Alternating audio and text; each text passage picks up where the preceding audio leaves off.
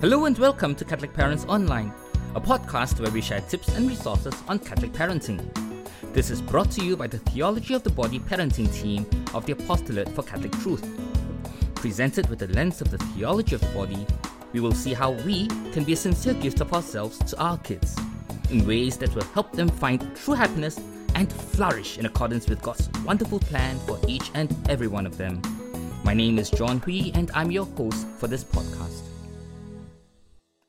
Do you believe in God? I guess you probably do since you are following this podcast. Now, let's ask ourselves another question Why do we believe in God? Now, this is a question that our children will likely ask, especially given the seemingly rising skepticism among our young towards faith today. Locally, anecdotal experience suggests that many of our young people leave the church not long after receiving the sacrament of confirmation and continue to struggle with this issue of God's existence or relevance thereafter. The problem with why many of our young are not inclined to believe in the existence of God is, may I suggest, because many are looking for Him in the wrong places, using the wrong methods. We think that science will help us find answers to everything, including the existence of God in our material world. But science was not designed to do that. It was designed rather to help us study and discover the truths about the physical world that we live in. But God, the source of all that exists, is not part of this material world. He transcends it. As popular author Brandon Vogt would suggest, to use scientific methods to look for God is akin to using a metal detector to look for a wooden cup. Now, while using scientific methods to look for God would not be too helpful, it does not mean we cannot find proof for His existence. The Catechism tells us that we can know God exists, quote, by the natural light of human reason, unquote. How so? There are many ways, including St. Thomas Aquinas' famous five ways. I would propose, however, to use just two arguments in this episode for the purpose of discussing this topic with our children. These are, first of all, intelligent design, and the other, the so called Kalam argument.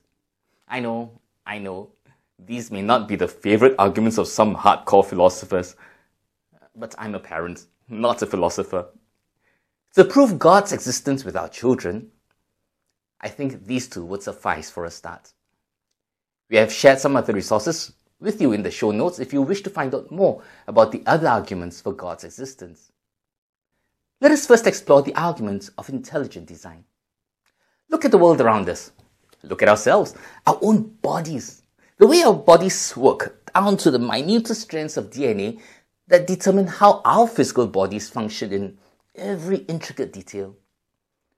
Why do DNA strands work the way they do in ourselves without us consciously driving them?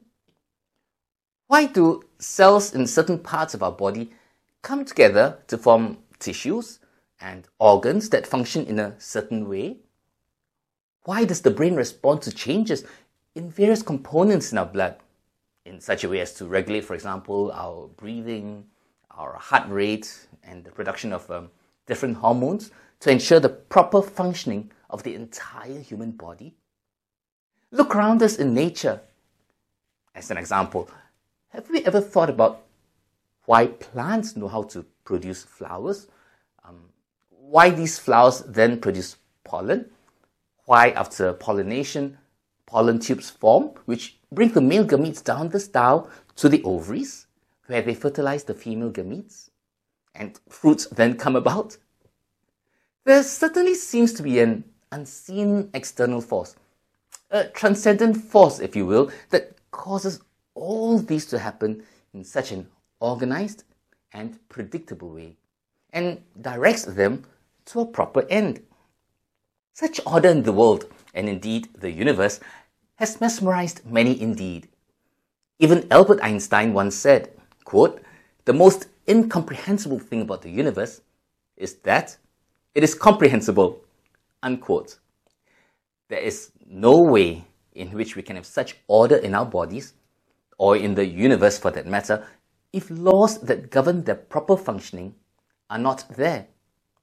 There has got to be something or someone, a most intelligent designer, who must have put these laws there in the first place.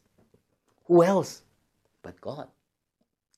The other reason why I like this argument as a parent, yeah, not a philosopher, but as a parent, is because it is easier to teach our kids from the time they are young, right?